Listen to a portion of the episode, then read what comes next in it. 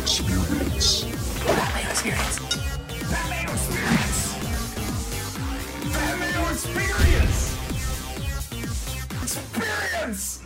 Welcome to the Pat Mayo Experience, presented by DraftKings 2021 Week 10 rankings, breakdown, start, sit, the whole shebang, position by position. You want to jump to a specific position? Easy. Use the time codes. Additionally, if you're looking for the actual rankings lists, they're in the description of this video and podcast. They update every single day. And if you're looking for the injury report, there is the link to the up the re- most recent newsletter for free right now. But subscribe to the Mayo Media newsletter, and you will get one on Tuesday evening with an injury report. Then you'll get another one on Saturday with a full going into Sunday injury report as well. Completely free to join, so please go do that. Smash like for the episode, and please subscribe to Mayo Media Network and play in the Listeners League. The Listeners League link is now available. First crack at it, 3,000 spots available. Dry up by like Friday afternoonish. So go reserve your spot right now. $15 to play on DraftKings, three max entry, no rake, thus making it the best tournament on DraftKings. Plus, I'm in it, so that's like free money.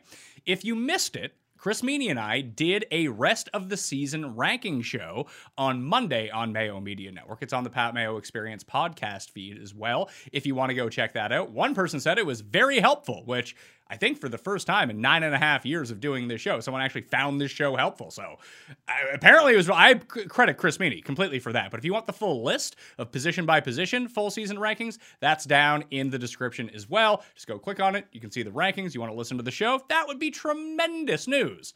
But now, let's get into these rankings for week 10. Jake from theathletic.com is on the line. We got some breaking news before we, like, uh, 30 seconds before we came on air. that's that's better than what we usually get is the 30 seconds after we're done recording.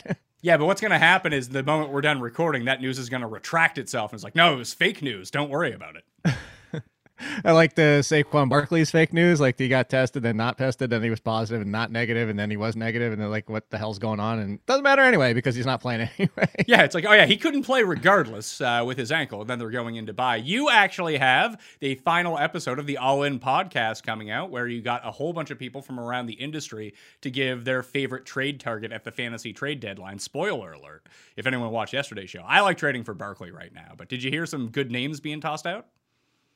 Yeah, there's also so thank you for being a part of that. Yeah, it was kind of the it's been on hiatus, so we'll put it on a definite hiatus. Who knows where my career is going to take me? I'm not burying it forever. Maybe it's like Adrian Peterson; he'll come back in two years. But yeah, uh, you took part of it. Uh, EY has actually got a sell, a surprising, surprising sell, a little hit there. So there were sells, buys.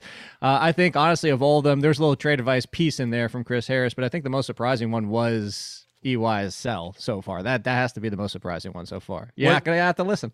What was Barkley the most popular trade target? No, surprisingly, I don't think I, I, I've had one, two. How many clips do I have? Seven clips, and I supposedly have three more on the way before the end of today, and I haven't had an overlap yet. Interesting. Yeah. So I, I'd say my three favorite running backs to trade for, if people just want the quick rundown of it Saquon, David Montgomery, and then Melvin Gordon would probably be my three that you can acquire for value. Obviously, if you can get like Dalvin Cook or Christian McCaffrey, do that. But if you want, Right. if you want a running back who is a bit devalued at the moment, it's not like you're going to get them for free. You're going to trade something for them. But I just think that they're going to be better in the fantasy playoffs and the rest of the season than they're currently valued at. That's my take. Yeah, I think the big one we can, you and I, we've talked about this for what three, four, five weeks now. It's just Melvin Gordon because we all want Javonte Williams to happen. Javonte Williams looks great out there. There's no question about his talent, but so does Melvin Gordon. And unless Melvin Gordon gets hurt, it's just not going to happen. They're, what they're doing works. And honestly, if you split it down and you look at it, the per touch, like the touches are almost identical. The big difference is Melvin Gordon's putting up more yards on his receptions. That's really the only difference between Williams and Melvin Gordon so far this year. and that the snap share does slightly lean in favor of Melvin Gordon. That's it's not a huge discrepancy, but he is touching the Right. ball more. Yeah, it's like what 53, 47% somewhere in that range. Like basically what break even in Vegas would be. That's what you need to do. You have to win at like 50 what is it? 53% you have to win at? I believe it's fifty two point seven percent of the time in order to beat a minus one ten around spread. Yeah. That's Yeah. what it's going to be. More on that on Friday's gambling show. Let's talk running back rankings for week 10. Uh, no surprise, Dalvin Cook is facing the Chargers, so he is number one. JT, Jonathan Taylor, not Thomas, number two. Christian McCaffrey, Najee Harris, Alvin Kamara, Austin Ekeler, Ezekiel Elliott, James Conner. Now that uh, Chase Edmonds is going to be out, looks like four to six weeks. That's the only change from the Monday show as well. We didn't know about the Chase Edmonds injury and at least the severity of it at the time. Now we do know. So Conner until he gets hurt as well. So you're going to go pick up Eno Benjamin or something like that. But James Conner will be ranked number eight this week. Darrell Henderson number nine. Leonard Fournette against the Washington Footballs comes in at number 10. So here is the breaking news that we heard right before that the show came on. We have Nick Chubb. I mean, Felton also did too, but they both tested positive for COVID 19. Now, apparently, they're both vaxxed, so they could do a double negative and return to action this weekend. But have we seen anyone yet test positive midweek and come back and play on Sunday? So I said that the Jeff on my my rank show last Wednesday is that I don't think we have because we were talking about the situation last week and it was in coupling and in with the Barkley situation. But like, um, who was the? It was Noah Fant. That's who it was. We were saying Noah Fant because his sleeper tight end was Oku Wago so whatever. Um, but no, I don't think we legitimately have seen anybody test positive in week and then actually play that week. Now I don't think we've have we had anybody on Tuesday because I feel like Noah Fant was like a Wednesday or something. I mean, I could be wrong, and I'm sure somebody will tell you in your comments. But maybe because it's Tuesday, it's early enough. But I do not think we've had one, at least fantasy relevant. Maybe there's like an offensive lineman somewhere, but there hasn't been anybody that we've noted and wanted to talk about in fantasy where they've been hit with it and then they still played that week anyway. I don't even know who the backup would be at this point because if Chubb is out and Felton is out, Hunt is still it's on still IR, Johnson. and John Kelly just ended up going on IR yesterday as well. So it's just D'Ernest Johnson, right? It's it's just D'Ernest Johnson, and maybe they use Schwartz back there. But the point being is, it doesn't really even matter who's behind D'Ernest Johnson because D'Ernest Johnson monopolized that backfield, and that was with Felton and Kelly both active in that game. So I don't think we would really care anyway. Uh, I wouldn't be surprised. Like now, I think this will be telling Wednesday or Thursday if they sign somebody because of the John Kelly situation or somebody's being made active off the practice squad of how they feel about the situation. But I wouldn't be concerned about any of those options anyway. Well, the simplest version of what we're getting to here is as you take the name out of your rankings, I see you do that, is if there is no Nick Chubb and there is no other option with, I mean, again, Felton doesn't even really come into the uh, conversation. I just think you just take out Chubb and you put in Ernest Johnson. Well, it's funny because obviously I think that Nick Chubb is a better running back, but he wasn't playing like the full complement of. He was playing right. sort of like the same complement of snaps he was seeing with Kareem Hunt, which I thought was kind of strange. Now, obviously, he broke off his big run. He had a huge game, paid huge dividends if you played him last week, and that's what you want from the whole Nick Chubb experience. He even caught a pass downfield. I was watching the game. I was like, "Who the hell is that burly guy down the field?" I was like, "Oh my god, it's Nick Chubb." uh, I've never seen him run a route more than like half a yard down the field. This is insane. It had to have been a broken play, or they were like, "This is our one play. We're going to use it once with Nick Chubb, and no one will see it coming." Although the Patriots probably have it scouted now. I'm just trying to find the Patriots. They are bottom third in the league in terms of run defense. You can probably pencil in D'Ernest Johnson now, like where I would have had Chubb penciled in probably for max 70% of the snap share in terms of Cleveland running backs. D'Ernest Johnson's probably going to get like 85, 90% plus. Now, obviously, he's not as good, but they do use him in the receiving game more than they tend to use Nick Chubb, at least based on the one start that we saw him in. That the I, one start, exactly. Yeah, like do I put him like, would you play DeAndre Swift or D'Ernest Johnson? I would play D'Ernest Johnson because what it comes down to is you said 70% max. Honestly, Nick Chubb's max is 60. He has not even hit 60% of the snap share this year. They whether it's been with Hunt or Johnson or anybody else, Chubb is not going to ever be on the field 60% plus of the time because that's how it is. And I just knew that. And I double checked week nine because I didn't know if it changed last week. Week nine was 58.7% in a game that they ran a lot and had control of for most of the game because I included him in my worry report to say as soon as Hunt went down and that Chubb's role did not increase, I said you would be worried if you thought Nick Chubb could get to top five. And some people were like, well, then why are you worried? I was like, no, the point was if you thought this injury to Hunt would get him to top five, that's not going to happen. So where you had Chubb is fine. I agree with you in the fact that D'Ernest Johnson gets a. It's weird. He gets a bigger snap share if there's no Chubb. So, uh, you know what? I would actually put D'Ernest Johnson. I think you can I have a conversation. D'Ernest Johnson and Darrell Henderson. Honestly, who would you play? As crazy as it might sound, and you know how much I love Darrell Henderson. But the 49ers and the two and three minute drill, now that's three minutes, not really a drill, but the two, three minutes, they still go to Sony Michel. Henderson got dinged up in that game. And I know that game went sideways, but it's just that feeling of every single week of, you know, if you put, it this way, who do I know is going to be on the field 80% of the time? D'Ernest Johnson. That's how I feel So I give him the slight edge. Okay, I'll go with you. I'll put it in D'Ernest Johnson at number nine in the rankings, one spot behind James Conner, because So I crazy. I almost fully expect James Conner, like James Conner and D'Ernest Johnson, are essentially the same guy this week now, just based on the role that Yes. they have in this offense. that never coming off the field. Yeah, I mean, they're they're they're going to get Devontae Booker's workload, which has been like eighty five percent. So eighty five percent for arguably James Conner, better talent, and arguably neck and neck talent. You know, if we want to say D'Ernest Johnson, Devontae Booker, but in the better team, better offense, better matchup than what Booker's been facing most week. But but Book, Booker just sho- showed. How do you beat the Raiders? You beat them in the run game. They just showed what you could do. So if you told me they were facing the Raiders and it was D'Ernest Johnson, I think D'Ernest Johnson, top 10 play. I can't believe we're saying D'Ernest Johnson, James Conner. This is what 2021 is bringing us, man. Week 10, D'Ernest Johnson and James Conner inside the top 10. So that will bump out Leonard Fournette from number 10 to number 11. So he now kicks off the second set of 10 in terms of the week 10 running back ranking. So he's number 11. Then we have Cordarrelle Patterson, DeAndre Swift, see you later, Nick Chubb.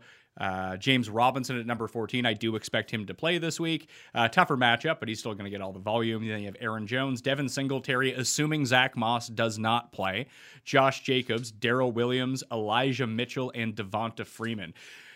It's funny with Elijah Mitchell because all San Francisco has showed us all year that when he is healthy and Raheem Mostert isn't, he is the guy in this backfield. It's like we're all bracing ourselves for this situation where Shanahan just absolutely screws us over. And when Jeff Wilson Right. was activated, it's like, oh my God, Jeff Wilson's probably going to be the lead rusher in this offense. JaMycal Hasty, he's going to get moved in. Like, you're, people are always building this case against Elijah Mitchell. And it just turns out to mm-hmm. be Elijah Mitchell's the right answer every week. So he's got to continue to be a running back too.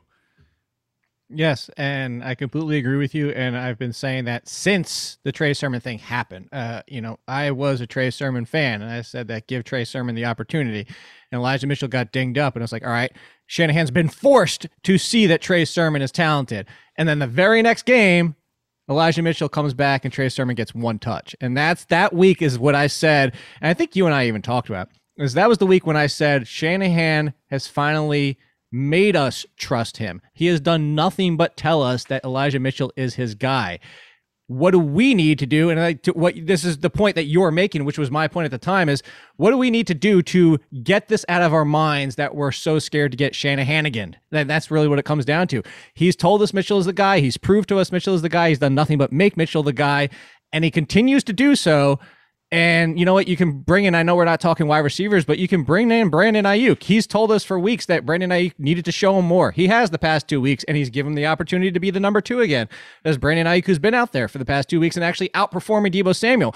So we have that in our mind is that we don't want to get screwed by Shanahan, but let's be r- honest. He's been honest. He's been honest in exactly telling us what he's going to do. Yeah, I'm 100% with you. Devonta Freeman at number 20 now.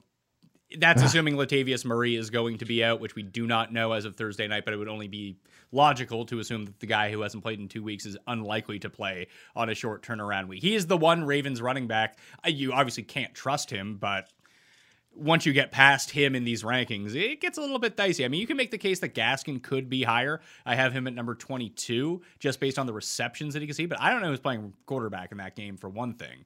And it will all have to be receiving yardage from him in this game, unless he scores like a one yard touchdown or something, because the Dolphins just aren't running the ball. Like their pass over expectation is like through the roof somehow. It really is.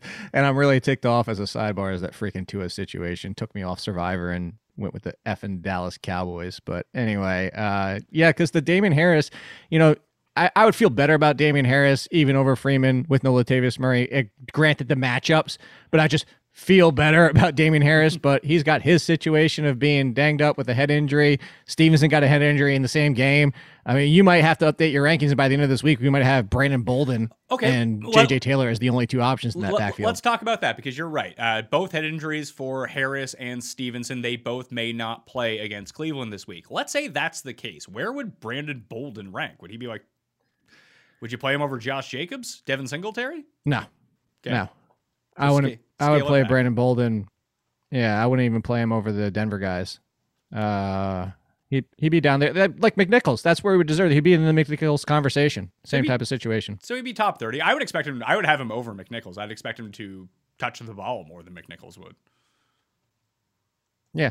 Uh, possibly, but again, it's Belichick, and let's be real. Would would anybody be shocked if they pulled somebody in off the street to be the third option? Because Bolden nor Taylor are true what you want to run between the tackles. And honestly, if they don't, I don't know that they give them that many run opportunities. We've seen this before from other teams. You know, like the Eagles at one point, you might have your leading rusher carry the ball eight times. And then JJ Taylor, like that being Bolden, carries the ball eight times, gets four receptions, and JJ Taylor carries it four times with three receptions, and then uh, Jacob Johnson gets two.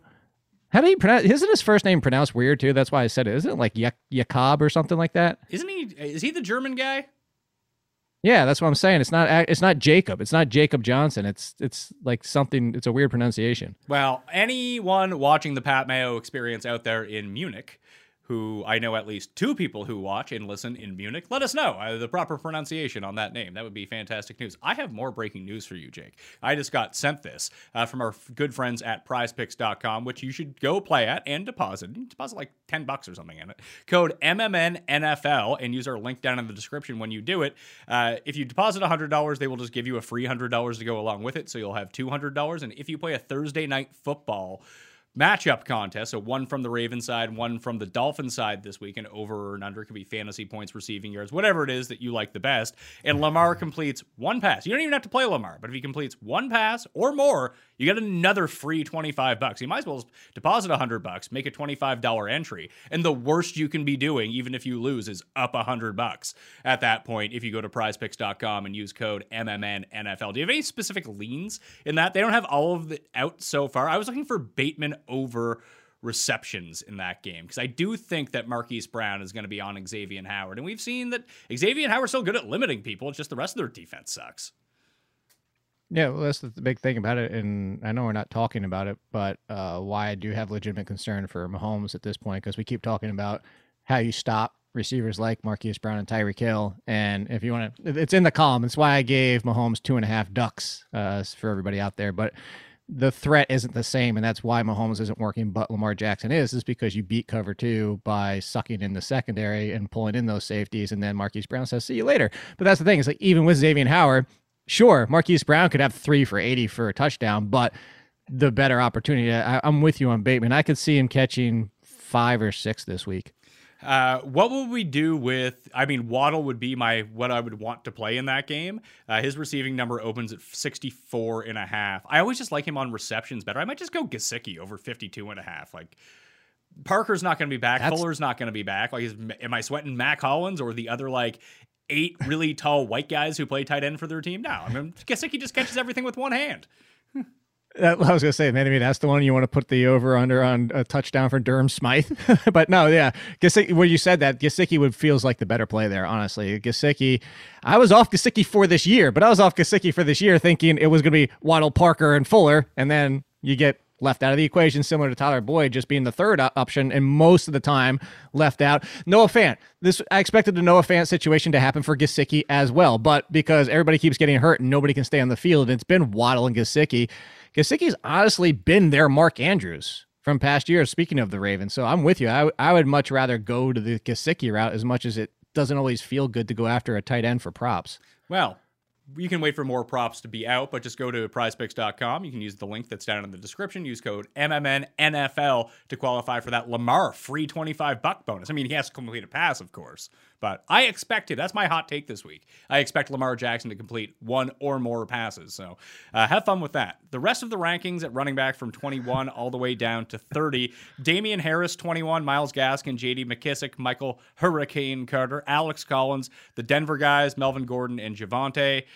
Jeremy McNichols at 28, Kenyan Drake, and then that awful Mark Ingram. He's right there at number 30. He won me a prop last week, Jake. I, I, I'm this might be Mark Ingram reconciliation year for me. Because I'm just digging how low Wow. that they put his rushing total every single week. It's like he's gonna get like 10 rushes. He's, he's gonna be fine. Good. Like I, I don't want to play I- him I- in fantasy, but if they're gonna continue to set his rushing prop at like 28 and a half, I'm gonna go over. Um, I don't even know what to do. I think we should just end the show right there. That's it? There's not. There's nowhere to go. This is the end. This is the end of the world. This is the end of time. This is how we know the apocalypse is here. Is that you are not only just putting Ingram in your ranks and not asking a guest ranker because he's in worst place, but you're also betting on Mark Ingram. I don't even know what to think anymore. I was all hung up on the fact that I was going to tell you Melvin Gordon needs to be higher, and I don't even know what to do anymore. Uh, Melvin Gordon, how much higher can I? I mean, I can see putting him over Carter and Collins and McKissic. I just like those game situations a lot. And I guess though, I mean, I obviously I do like trading for Melvin Gordon. I like trading for Javonte Williams too. I just think that he costs more in a trade, and that Melvin will probably Right. end up scoring more fantasy points. It was like. You know, if we just reversed to two weeks ago, if you had to trade for one of the Cardinals running backs, I would have told you James Conner because he would have come at half the price of Chase Edmonds despite scoring more fantasy points than Chase Edmonds. It's just a weird thing that people have in their minds. They think that Javonte is going to take this job where it's probably just going to remain a split the entire year. So I can move up Melvin. Like, would you play Melvin or Devonta Freeman? I would.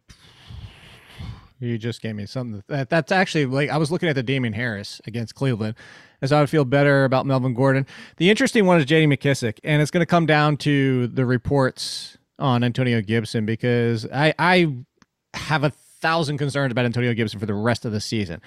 My only concern for McKissick and hope for Gibson, just for fantasy purposes, I still don't think he plays the rest of the season 100%. But maybe the 13 days, and you get reports that Gibson looks good, it looks like he has very little limitations, and that, you know, that just caps McKissic a little bit, despite I know where you're going in this is the matchup. The matchup is you want the passing running back and passing, but they do use Gibson at times. So just because of that, I, I would feel a little bit better. Uh, he would probably be right where you have him, like Devonta Freeman versus Melvin Gordon. No Latavius Murray. I see the Freeman, but I'd still go Melvin Gordon. But I mean, it, it's I'm fine with you in this range, honestly. All right, uh, listen. I'll take the uh, the advice of the guy who's you know near the top of the run. You're like one of the most accurate guys again. How is that possible? How do you Except do that? for I am the only person top ten running back, wide receiver, and tight end. But I'm not number one because I'm not even in the top hundred for quarterbacks. how are we doing in defense? Fine. Uh, we're like thirty something, or we're, we're, we got to make up a little ground down the stretch here. All right. Well, I, I've had two great defense weeks in a row with like the streamers, so hopefully that's helping us catch up a little bit. Uh, Houston, Houston's where you wanted to be last week, man. Yeah, that was Jacksonville was on the play too. Yeah, I, I didn't have them ranked, so that that was a tough beat for me, and everyone else who didn't rank them. Uh, if we're gonna go down the list and take some shots here, like I don't like Gibson this week. I have him at 33. Boston Scott, I have the highest ranked of the Eagles running backs, but he seems to be like the least effective guy to score a touchdown at this point. I, I don't know. He looks the best of the bunch. Obviously, Howard is getting the majority of the goal line touches, but then Gainwell will get one too. It just if you cannot play an Eagles running back, that's probably the best way to do it. Uh, I would have Peterson higher ranked if they weren't going against New Orleans. That's why I think it's more of a McNichols game because although McNichols ended up playing uh, the majority of the snaps in the Titans backfield in that game, uh, which was pretty encouraging considering they were up for most of that game. It was week one of you know 94 year old Adrian Peterson. I do think that they give him more work as the season goes along. Well, and on top of it too, as you, uh, I was just looking as we were talking to see that is pretty sure Adrian Peterson got all, if not most, of the goal line work, and because the Foreman, there's a you know people said that if you watch the game that Foreman looked better at times than Adrian Peterson, but yeah, he actually Adrian Peterson had the most snaps on rushing plays, eleven. If overall McNichols had more because he had the passing downs, but yeah, goal to go. Peterson had two, and goal line rushes he had two as well. McNichols actually had one, but Foreman had none. So Okay. there you go. And that was his first game, as you mentioned. I still think, you know, Peterson is what we expected, what we said for last week. You and I agreed on that. It was like McNichols for that week. And I think going forward, I'd take Peterson barely over McNichols. But that's just mostly because if you're going to get similar workload, then I'll go for the person more likely to score the touchdown. And I, I actually said I like McNichols better. I think that he is going to continue to contribute more. Obviously, in the passing game, he's going to contribute more. I just think he's going to end up touching the ball more. And I think that he's going to end up being the slightly better fantasy player. I could be totally wrong on that. I'd say it's like a 55% chance that McNichols is better than Peterson rest of the season. I didn't expect this D'Onta Foreman thing to emerge whatsoever because, I mean, for years, D'Onta Foreman was like, oh my God, D'Onta Foreman might sign with this team. He might come back for the Texans. Like, stash D'Onta Foreman. It's like, no terrible idea. So now the one time that actually no one stashed him, he like could be something. How funny how that works.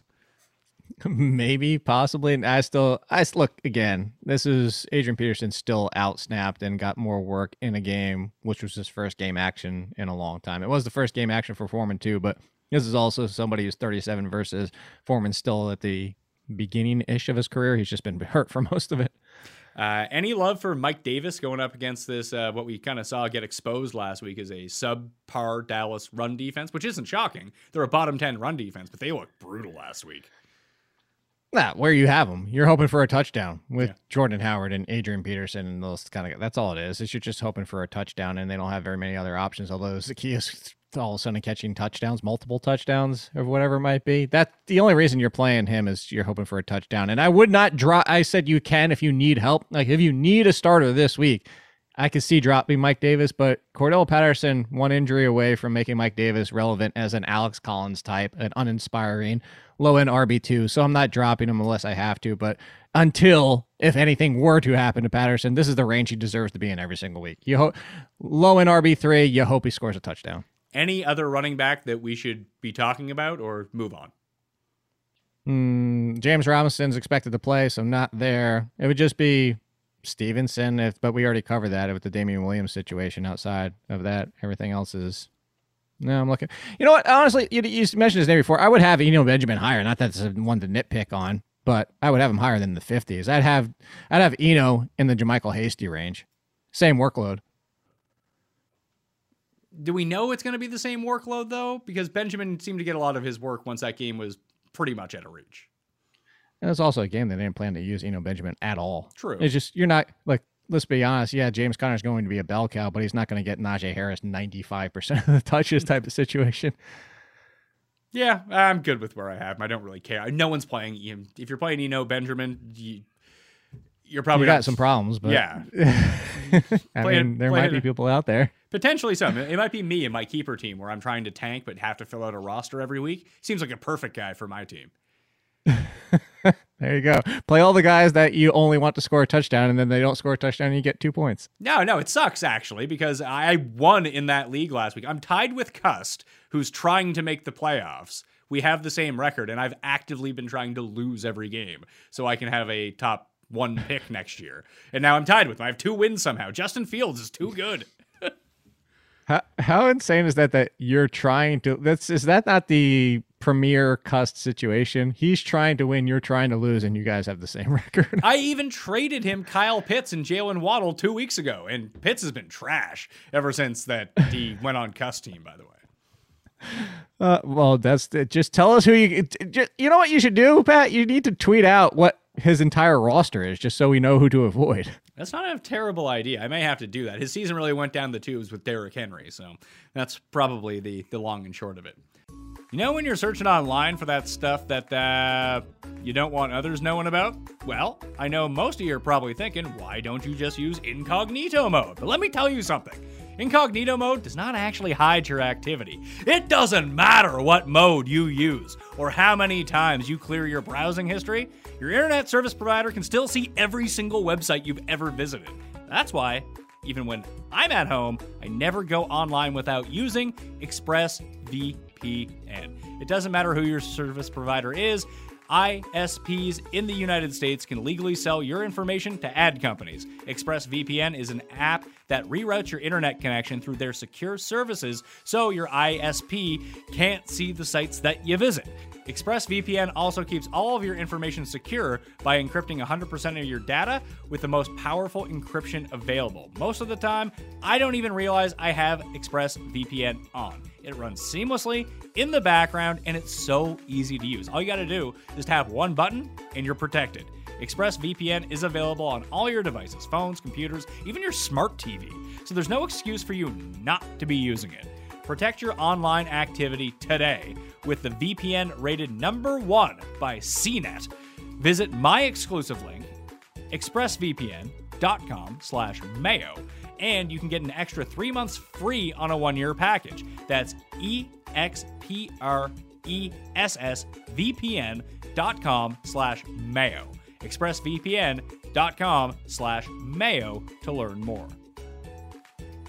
Wide receivers this week, week 10 rankings. Cooper Kupp continues to be at number one. Davante Adams, assuming Rodgers is back. Keenan Allen, Tyreek Hill, AJ Brown, Deebo Samuel, Michael Pittman Jr., Diontae Johnson, Justin Jefferson, and Mike Evans. That is assuming that there is no Antonio Brown this week because I have Godwin at number 11, DK Metcalf at 12, presuming that Russell Wilson will return this week, Hollywood Brown, CeeDee Lamb, Steph Diggs, Terry McLaurin, DJ Moore, Hunter Renfrow. Mike Williams and DeAndre Hopkins. I don't even know if Hopkins is going to play, but even when he has been played, he has been he's had big games touchdown wise, but that hamstring has severely limited him all year. It, really has. And it's not just the hamstring. Well, maybe it is. Maybe that's the reason for it, but a big part of why he's not been DeAndre Hopkins is because also not getting the 25, 26 percent target share. It's been 19 and change. And part of it might, you know, that includes a game where he didn't play the entire game. So you factor that. But even so, he's down in team target percentage because Kyler Murray is using more Christian Kirk and Rondale Moore at times. And AJ Green came in and took some of the opportunities away because AJ Green had got a little bit of revitalization in his life at the end of his career. Similar to Larry Fitzgerald, not quite to that success level, but all that being said, Hopkins is concerned, just period, and that's even before the injury situation. So I'm not going to fault you for, uh, like, if you told me DeAndre Hopkins was your 25th wide receiver, like I, I just I, I couldn't argue much at this point, just because health and volume are both concerns. This is also assuming that Kyler plays as well, which I think that he will this Right. week. Although they might just play it now, they're just playing with house money. I don't think that they really expected to win. Like it was like the Cooper Rush situation where it's like, oh, we got this win in a game that I don't think we were expecting to win whatsoever. Maybe we just sit him another week to make sure that he gets healthy because we saw this with Kyler And- last year where he had this like knee injury or ankle injury or whatever it was and all of a sudden like he wasn't bad for the final 7 weeks but he certainly wasn't good for the final 7 weeks. No, he was off, and I was going to say, and the other part of that too is that the Rams lost, so that helps as well. Is you got that double bonus is that you won a game you didn't think you necessarily would have won, and then the Rams lost on top of it. Uh, I was going back, I was pulling that up when you were talking about for last year because it was Seattle, wasn't it? Because the Seattle game after that basically did nothing against New England, New England, but Buck 73 had three touchdowns, but had a pick against the Rams, 244 and a touchdown, 406 and three against Philly, but then nothing against San Francisco in week 16, and then basically sat a lot of the game in week 17 against the Rams. So it could be a little bit concerning the fact that not that that's going to repeat itself, but your point about if he's not 100%, they just don't play him this week. that they don't play him and even if he does play if you're like trying to invest i would actually think that he throws the ball a lot more because we've seen his rushing numbers be way down this year anyway that if he is dealing with any sort of leg injury no matter where it is on the leg probably not going to be running a ton No, and you- and I have talked about a lot this year is that Kyler Murray is not running this, and he's turned into a lot more of a pocket passer. And then it's similar to his running is almost like Daniel Jones. He kind of just does it at times, and he's still good at it when he needs to, but it's just not as frequent as it ever used to be. And he's look look at the yards per carry on top of it. That's the difference. It's not even so much the design runs, getting seven, eight, nine yards. He's getting what is his yards per carry like three something? I don't even know if it's four. So he's completely different this year.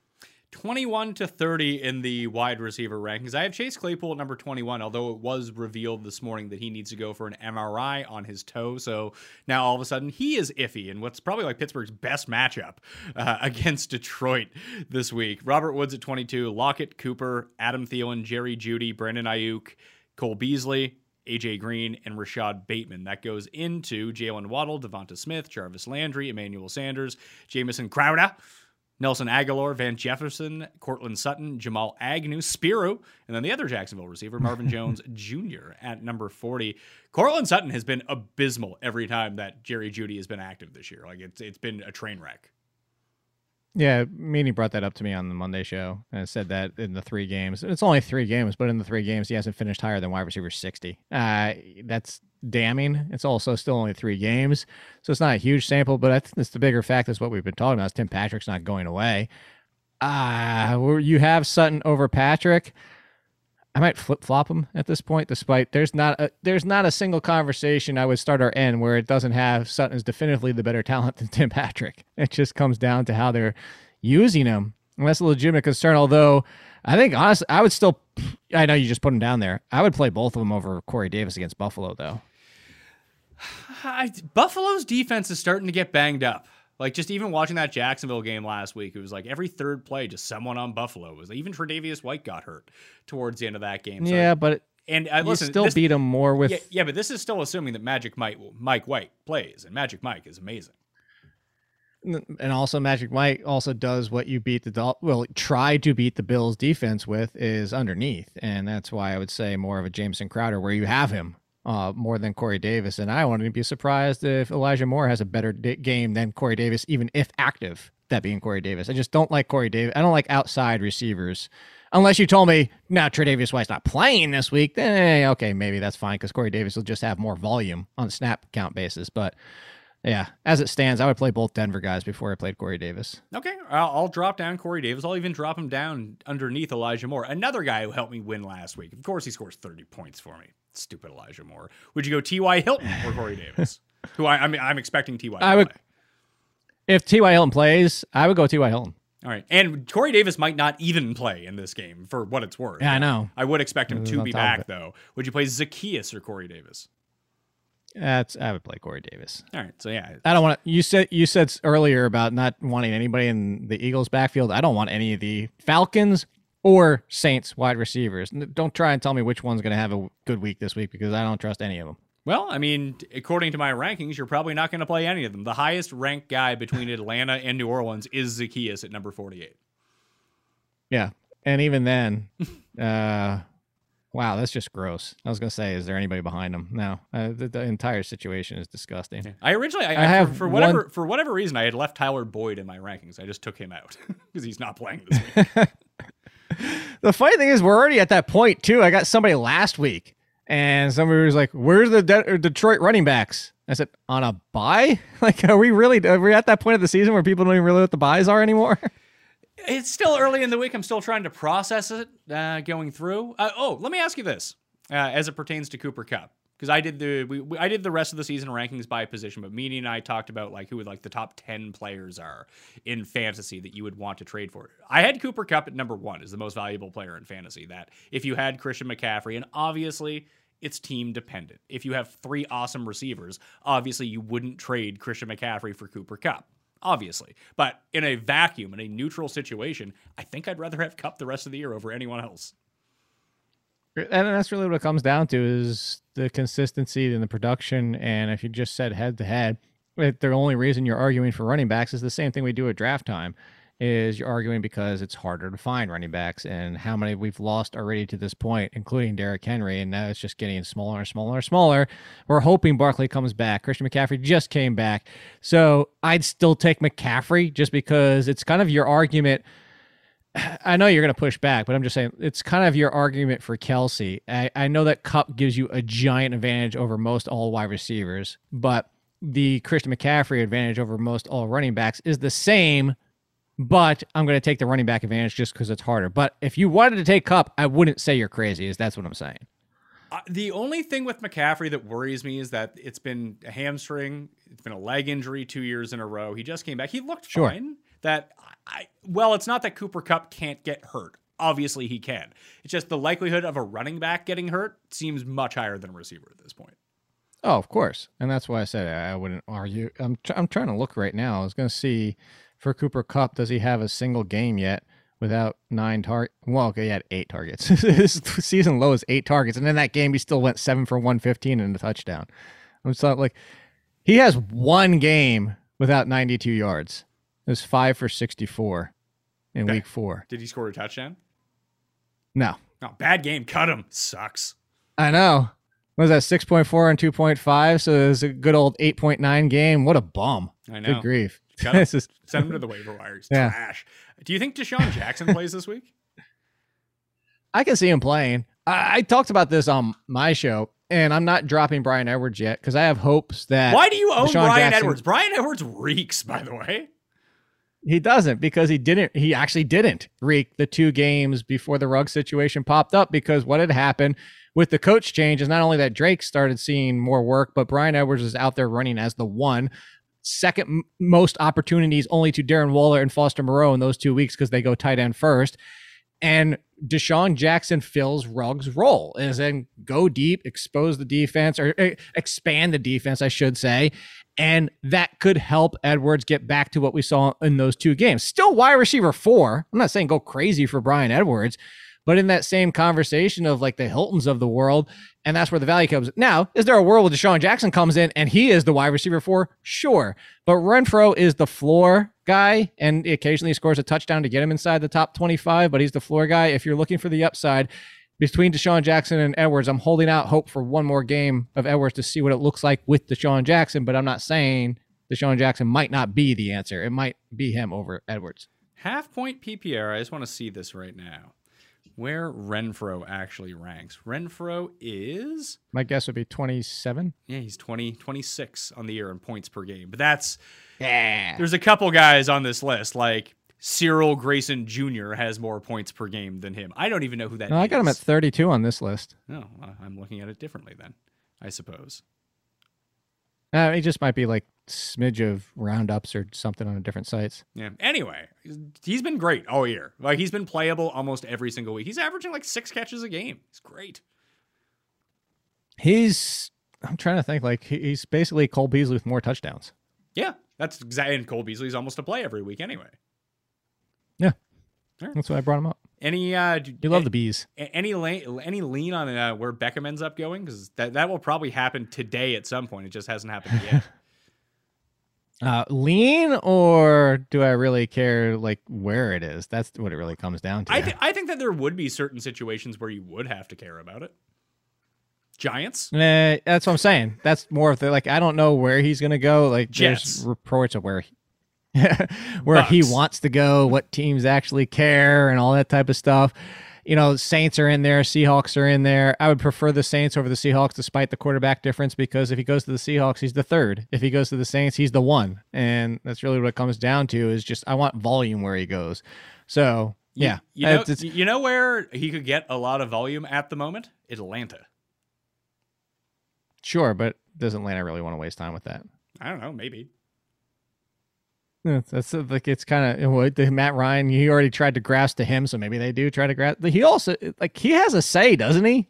To a degree, Well, yes and no. If someone claims him off waivers, he wouldn't have a say. But if he clears waivers, then Right. he- then he can sign with whoever he wants. then he can go wherever he wants. Yeah, And there's only so, So many it teams. comes down to- and there's only so many teams that have cap room to absorb his waiver claim. I think it's seven point six million. The Seahawks do have that ability, though. which is crazy to think that the Seahawks finally have cap room. Yeah, nuts. Just like the, the, somehow, I bet you like the Rams have twenty million dollars in cap room, despite having. That's every- the cap e- means nothing. Everyone who makes ninety, yeah, who makes forty million dollars this year? Oh, everyone on the Rams, but yeah, but they're not over the cap though. Can't be that way.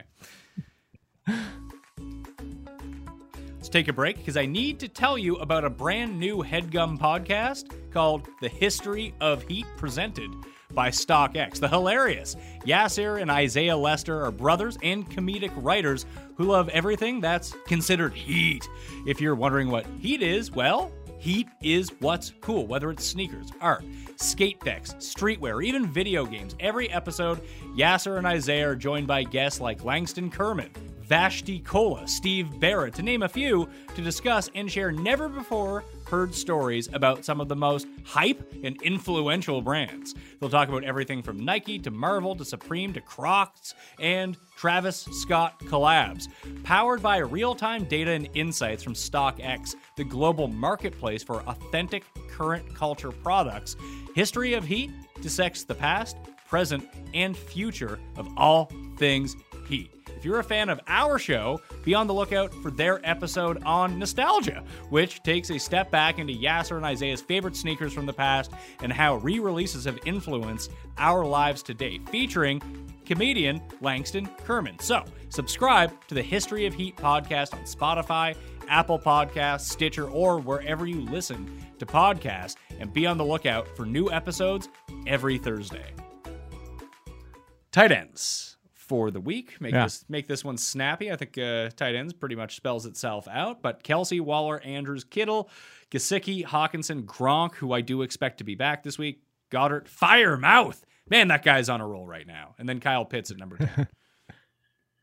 And then get to number 13 for Mr. Dan Arnold. Uh, Schultz, Dawson Knox, Dan Arnold. There you go. Uh, Dan Arnold. Hmm. I, I would put him up to eleven at this point. It's a small Why? Dalton, range. Dalton Schultz has been Big- better.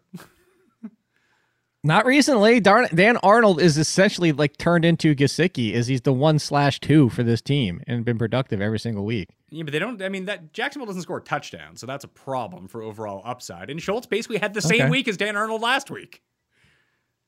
Yeah, but now Gallup is back too. Yeah, I'm I'm not really saying. sweating that. They listen, Dan Arnold. I mean, I think what is it? Dalton Schultz has at least four catches, and I think in like six of eight games so far this season. Mm, does he? I think so. I think that's what it is because I used him as a prize pick last week of over four receptions. He had exactly four receptions, and that was about as bad as Dallas's offense is going to look at any point this season. I feel. Thank you for Dak Prescott saving your day, but nobody else's with your two meaningless touchdowns for us. Hey, Oh. listen, man. I'm I'm- looking- you're not starting Malik Turner. Uh, let's see. Well, so that's the Cooper Rush game. He had a What? two for eighteen in week two. The two for eleven. The two for eleven in week eight was Yeah, the so Cooper his, Rush so game. his, his, So- his his two bad weeks were week two against the Chargers and the Cooper Rush game when he still had seven targets. It was just Cooper Rush. Other than okay, that, fine. You can keep Dalton Schultz over Dan Arnold. Fine. Let's see, four for Whatever. 54, five for 79, six for 79, six for 58, six for 80. See, but that's my issue. if Is like Dan, I Dan, think Ar- people. Dan Arnold's best game is like, you know, what's he going to do? Five for 70? That's like his upside. Okay, uh, is that fair? But also, it's not like Schultz is scoring a bajillion touchdowns. He has got three, and two was in one game. Yeah, I, I still like that. If all things are equal, which they kind of seem to be with these two, give me the offense. And I already said you could just- have them. That's just going to score points. I said, I said, okay, fine. And that's kind of what it Dan boils. Arnold. And that's yeah, I know you love Dan Arnold, but that's what it kind of boils down to. The same reason that I expect Dawson Knox to be back. That just, I mean, they didn't look very good last week, obviously, or against the Dolphins. I still have faith in the Bills' offense, though, and maybe some of their struggles have been that Dawson Knox hasn't been there. Maybe he's one of the weirdly one of the missing elements that that offense needs to go. I will say this: Logan Thomas at 15 feels low. I just want I, it's a wait and see situation. I think that it's weird because Kelce has still like been by far the best tight end, like even on a points per game basis. Uh, and then after that, there's been enough tight. It's been a weird like flat year at tight ends. There's not like Gesicki and Hockenson are having good years, but they're still relatively inconsistent if you look at the whole full season scale. Waller has just been all over the map. Kittle's obviously been hurt. that honestly, from like two down to even Higbee. I mean, Fant is still like top 10 in overall scoring at tight end. Now, a lot of that was his situation, but there's not really that big of a difference after Kelce so far. No, there's really not. Uh, it's kind of that similar conversation we had in the preseason. It's Kelce in a tier of his own, a couple, three or four guys, and then everybody else after that is just like find somebody who scores a touchdown. Yeah, and if you can do that, then you're golden. Like just looking at it right now, let's see, tight ends, half point average per game. Uh, actually, Gronk is is the one chasing Kelce down right now, but he's only played four games. So It's all touchdowns. yeah, Yeah. but th- that's what he does. On I was going to go back to the point last week for the top 12 tight ends, only two didn't have touchdowns, Waller and Komet. And the top 12 include Njoku, Ryan Griffin, Steven- Geoff Swaim, Steven Evan Engram. Parham. Steven Anderson was number five, Yeah, and Parham. Donald Parham was seven. Yeah. Fun times at tight end. So yeah, I mean that's where the Dan Arnolds of the world have their role, along with Dalton Schultz, is that they're just gonna give you like seven to eleven points every week. Logan Thomas is in that boat too. Like he's one of those guys. It's just at his higher end he's better because he's like the wide receiver two on that team uh, when he is completely right. So we'll see if he's completely right coming back week one. Yeah, that's fair. All right, let's go to quarterbacks. Uh, I, I almost ranked Aaron Rodgers number one, by the way. It was very close for me because there's no like. It just feels like if he plays, obviously, that he's going to throw like 20 touchdowns. just just to screw the Yeah. NFL. Really? Yeah, you don't you don't think that's right up Aaron Rodgers' alley? I mean, uh, Lauren called him Karen Rogers on my show. Aaron Rodgers, I like it. I do have Lamar at number one on Thursday night. Brady, Allen, Mahomes, Herbert, uh, Aaron Rodgers, Kirk Cousins, Wentz. there you go. What's that?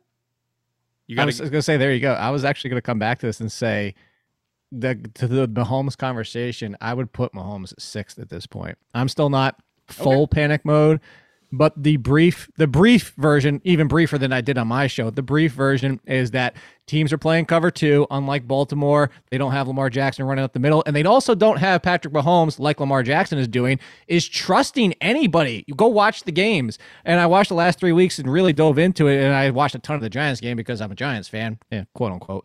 Um, but the fact is, is teams are playing cover two, and the fact is, is like Mahomes has had opportunities to throw to Robinson and throw to Pringle, and not only have they dropped them, but they've dropped them, and he doesn't trust them, so he's not even throwing to them anymore. It's So like what- oh. Demarcus Robinson gets one on one, So and then he tries to force it to Hill, and it almost turns into an interception. Beckham to the Chiefs. Problem solved. Honestly, that would be amazing. Put Patrick Mahomes back at number one. The Hardman as the number two wide receiver has failed. He doesn't fit for what they need. Mar- Robinson is not an answer. Pringle's not an answer. Josh Gordon just runs into coverage and doesn't know how to separate anymore. What a surprise! He's been in the league in and out of the league for 15 years since he's been irrelevant. What was it, 2013?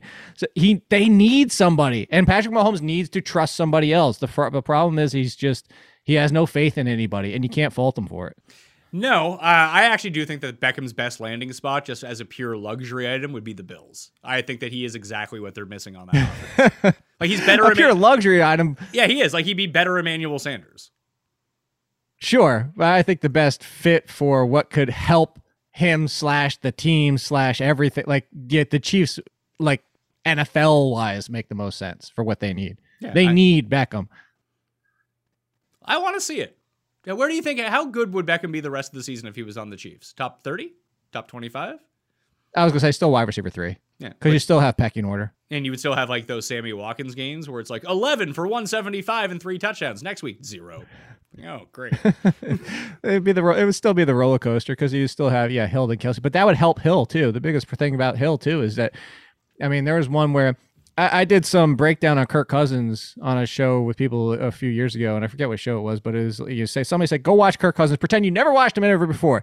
So the problem with Kirk Cousins, he still does it to this day, is he'll overlook the open guy to take the more aggressive play 10 more yards downfield who's triple covered. He still does it at times. He doesn't do it as bad as he used to when he was with Washington. But that's kind of what Mahomes is doing right now. That was the interception he almost had against the Giants.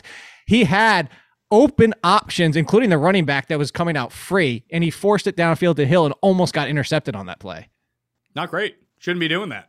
Should be No. throwing to Travis Kelce, who I have in a ton of spots. So Mahomes number six is what we're getting down to. and run more, Patrick Mahomes. You were doing well when you were running, averaging like 30, Lamar 30. Jackson, that's what my point about with the cover two is Lamar Jackson's such a running threat as you suck in the safety. Like that one beat of a step coming forward, thinking it might be a run, that's all you need, especially when you have somebody like Marquise Brown who goes, ha ha, all right, see you later. I'm, I'm gone.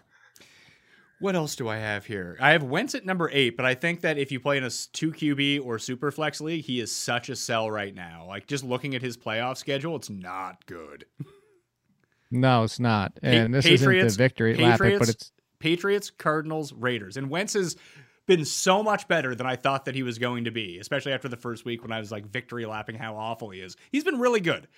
Uh, he still makes bonehead decisions, but overall, I would say that I would give him a you know very passing grade so far this year. It's it's kind of worked out for them, and the Colts are pretty good because of it. That's probably the worst quarterback schedule in the fantasy playoffs.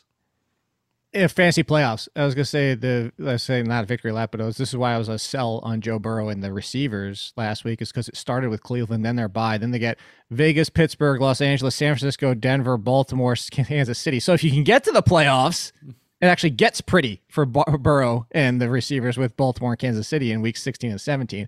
But it's kind of the reverse is like, you know, you almost want like ride Wentz initially and then switch to Burrow. Maybe that's an option you can do if you can roster both of them because you might be able to do that in a lot of leagues uh, because of what you've been able to do. And this is the point.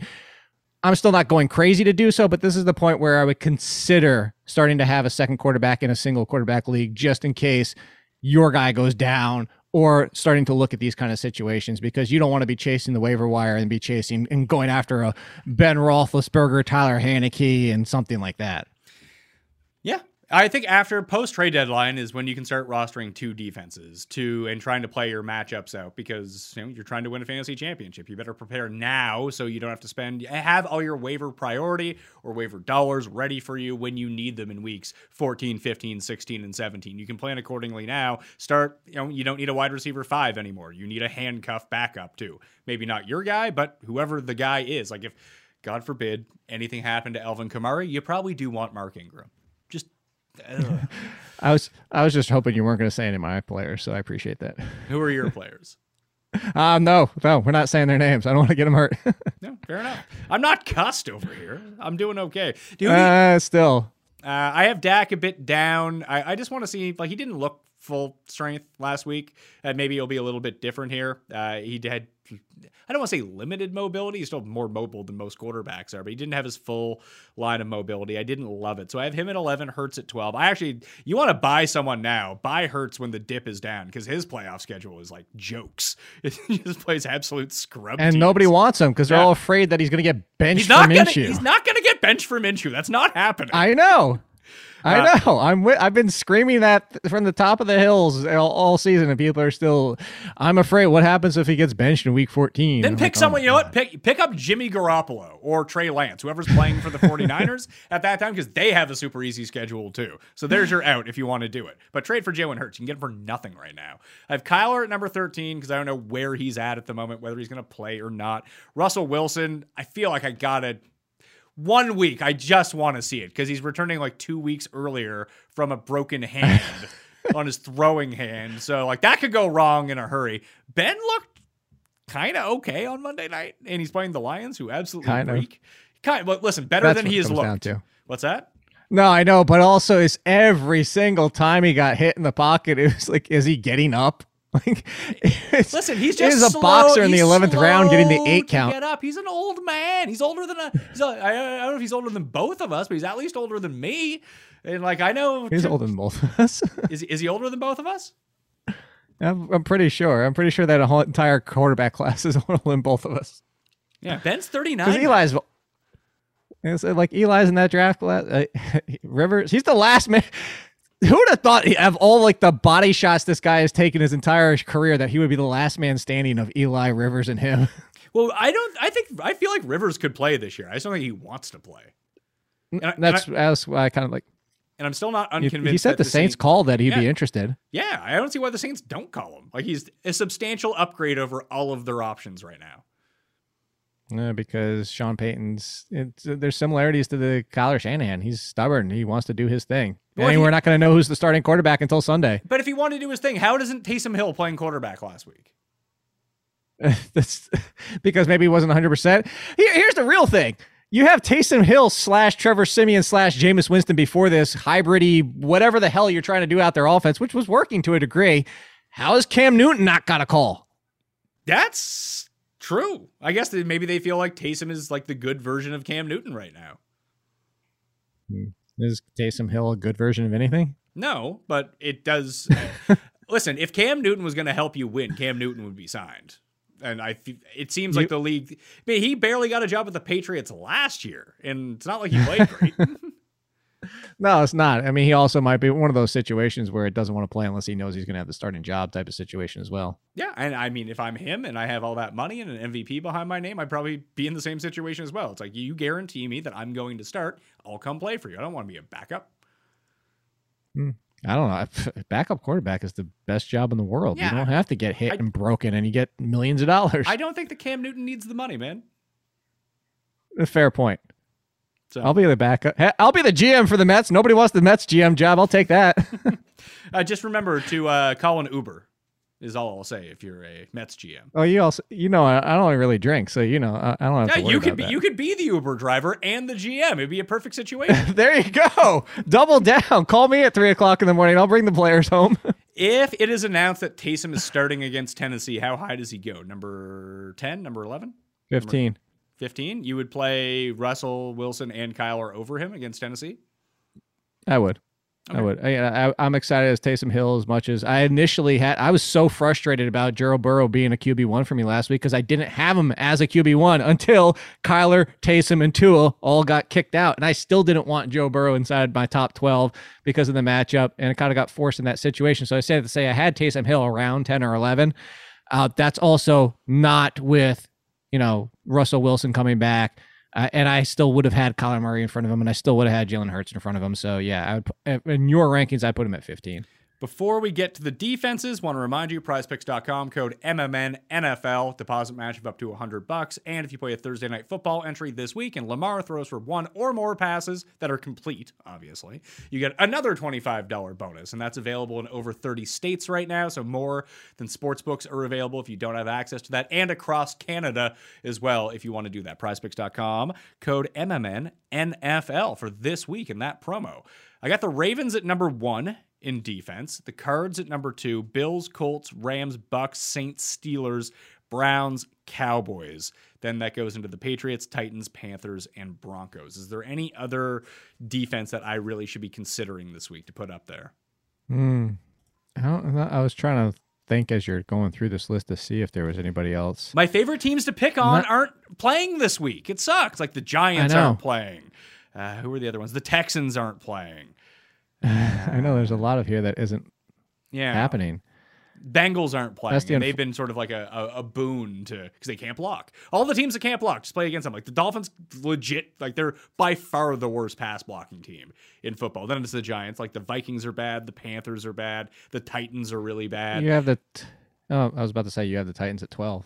like there's really that's. The, I mean, if you're you're putting the Titans inside, there, that's essentially a DST one. I mean, that's how you have to know it's slim options this week. Well, that's only if Siemian is playing. If Taysom Hill is playing, I'd probably drop the Titans out of it because they're going to be facing 58 rushing attempts. Yeah, of course. And yeah, there's there's really not much else here because the Broncos, I'm not really excited about them. But Jalen Hurts, there's potential for sacks and turnovers, but they, that's why they're at 14. But they also It's run, either but- you but it's almost true, ha- the, the Broncos are there because the Eagles are just going to try to run as much as possible, and that just Right. isn't what I want. Like that's why the Dolphins Uh, are that's the, what I'm the, the Dolphins are the perfect scenario to play anyone against because they can't block, they turn it over a ton, and they pass way more than they should. I know. I was my point that I was making was that even them being at 14 is how rough the defenses are this week. I think even in my waiver column for the stream options, it was it was a very thin streamable option week. Normally I have about seven or eight. Yeah, I have six, and that includes. That's even with Raiders against the Chiefs as the sixth best streaming option, but they're not even like I don't even want to start the streaming options. These are just like who might be out there. You know what? I'm gonna bump the Patri- or the uh, the Patri- keep the Patriots at 11. I'll bump the Titans down to 12. I'm gonna add the Packers just after talking it through with you that Russell Wilson just might not be right uh, in his first game back, and they also can't block, so that could just be easy pickings if Russell's like 70 percent or something. Yeah. It's not. Did you put the Raiders at 15? the Raiders? I think the Raiders are sneaky good for their pass rush and what's going on, what we just talked about with Patrick Mahomes. Yeah, I'll go with the Raiders. I'll chuck in the Raiders at number. I guess that would make them 16 now, because that will make the Packers number 12. There you go. Packers number 12. There we go. Yeah, so that will make them there. We have a full complement of 16 for defenses this week. There we are. Easy stuff. Oh, wait, the Raiders are LV featuring Coolio. You had it right initially. There, there you go. There. Live editing. I I think Oh, I got it all done. I'll make sure that those rankings now the rankings will be all updated in the column as well. That's why I have this fancy spreadsheet these days, Jake, because it just auto populates to the column. If I could ever figure out a way to do my template where I can just go in and change it once instead of having to go into each individual ar- article and changing the template at the top, we would be in the bonus money at that point. Well, there you go. Less work. That's all I'm looking for. I'm just looking for less work. Everyone knows this. More sleep. Less work, more sleep. Yes, I don't get a ton of sleep, although the kids are starting to sleep a little bit better, which is nice, especially with the winter months uh, approaching. That I don't want to be up at like 4 a.m. I don't know like, how you do it. Uh, well, you, do it. Is just kind of the answer to it. What are you gonna do? Not do Tua it? is a game time decision for your heads up there. I think he's gonna play. Mm, Hope so. I don't really care anymore. Yeah, Survivor got ruined. Don't care. Yeah, I mean, I can't believe you were on the Dolphins to begin with. Anyway, Playing Texans. I get, I get that. That was I- easy. I mean, I got bumped the week before by playing the Bengals against playing the Jets, and that didn't work. No, I was I actually I had tweeted that out there like the third week of the season. I said, "Here's your entire schedule, just all Texans and Lions the rest of the season," and it was the perfect schedule, and it hasn't failed yet. And I had the Dolphins ready to rock this week, and came off of them as soon as Tua got hurt because it was like, "Hey, like the Cowboys at home, looking great," and I, I rank the wide receivers the rest of the season. I don't know if you saw it or not. I'm guessing that you didn't because you know, you're a busy man. Cooper Kupp number one, Davante Adams number two. Do you know who my number three overall receiver was for the rest of the season? Rest of the season? Yeah. I'm trying to think. Like, try to take a guess in my head. Ja'Marr Chase. It is not Ja'Marr Chase. I don't like the schedule, so that that's good. It's someone with a really nice Uh, schedule. Someone with a really, ni- I haven't looked at all. I haven't. That's tomorrow for me. So Situa- not situ- Deebo? Uh, Deebo was pretty close. I think I had Deebo at. I mean, I can. I don't like you, the fact that Kittle and Yeah, we'll Aiyuk see. are doing things. Well, I mean, he was still limited with a calf injury last week. Too, I have a feeling it's going to be a surprise. That's what Michael Pittman. No, Michael Pittman's way down because of that Colts schedule. Okay. Uh, it's a- Okay. it's AJ Brown. Oh, I was. I say I skipped over him because I was trying to think of like the way that you asked it. I was trying to think of like names that like wouldn't make sense. No, I mean, I, obviously it makes sense, but I, I would guess that most people, if they were re-ranking the rest of the season, they'd have him at like eight, nine, ten. I think like if you have, like if you have Deebo, trade him for AJ Brown right now. I think he's better than Tyreek Hill the rest of the season. I I love the Deebo thing was again because Aiyuk and Kittle or I, yeah Aiyuk and Kittle. I, I, I don't know why I said no. I mean even last week with Julio back, what was it 22, 3, 4 percent of the team's targets, and it was an, it was not a great game, but still that was with Julio playing. The one, I mean, I'd probably wait a week because I think that he actually has a good week this week. But if Diggs, Oh, he had he had forty two percent of the targets last week. and there we go. and that, do you really think that's going anywhere? that's what that's with Julio getting fifteen percent. Yeah. I, I think if Diggs has a good week this week, just trade him for what like trade up with Diggs. Like there's that's a situation where there's legit too many mouths to feed in that offense. There is. It's like and Hopkins. Buffalo has don't they have two or three tough yeah, they got the Saints and then the Patriots twice. They have a couple bouncy around type not great matchups down the rest of the way. Yeah, and this should be the week where he goes nuts against the Jets. Should be. Yeah. Until they win and Cuss puts the Jets in the Super Bowl.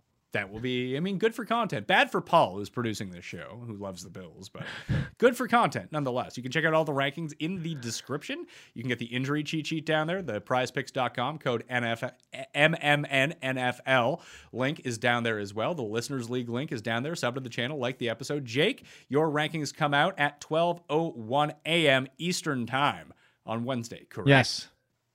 Correct. 100% correct. Just like you. Update them all the way through Sunday for kickoff and adjust the points allowed. That's what I was talking about. Looking at the schedule. So look at some trade deadline targets. And then, yeah, that pod will be up that you're a part of. Thank you very much. Yes, no problem. Happy to do it, sir. You always are so generous with your time to me. I feel like I could spare the two minutes and 30 seconds to be generous with my time to you. Hey, a lot of people didn't have two minutes to three minutes to spare. So pff, whatever. It's a busy life out there, Jake. Happens. Uh, I will have a rankings update on Saturday. Other than that, the regular shows are coming throughout the course of the week. So I want to thank you all for watching. Enjoy the week. Good luck this week. Let's win this week, okay? I'll see you next time. Experience! Experience!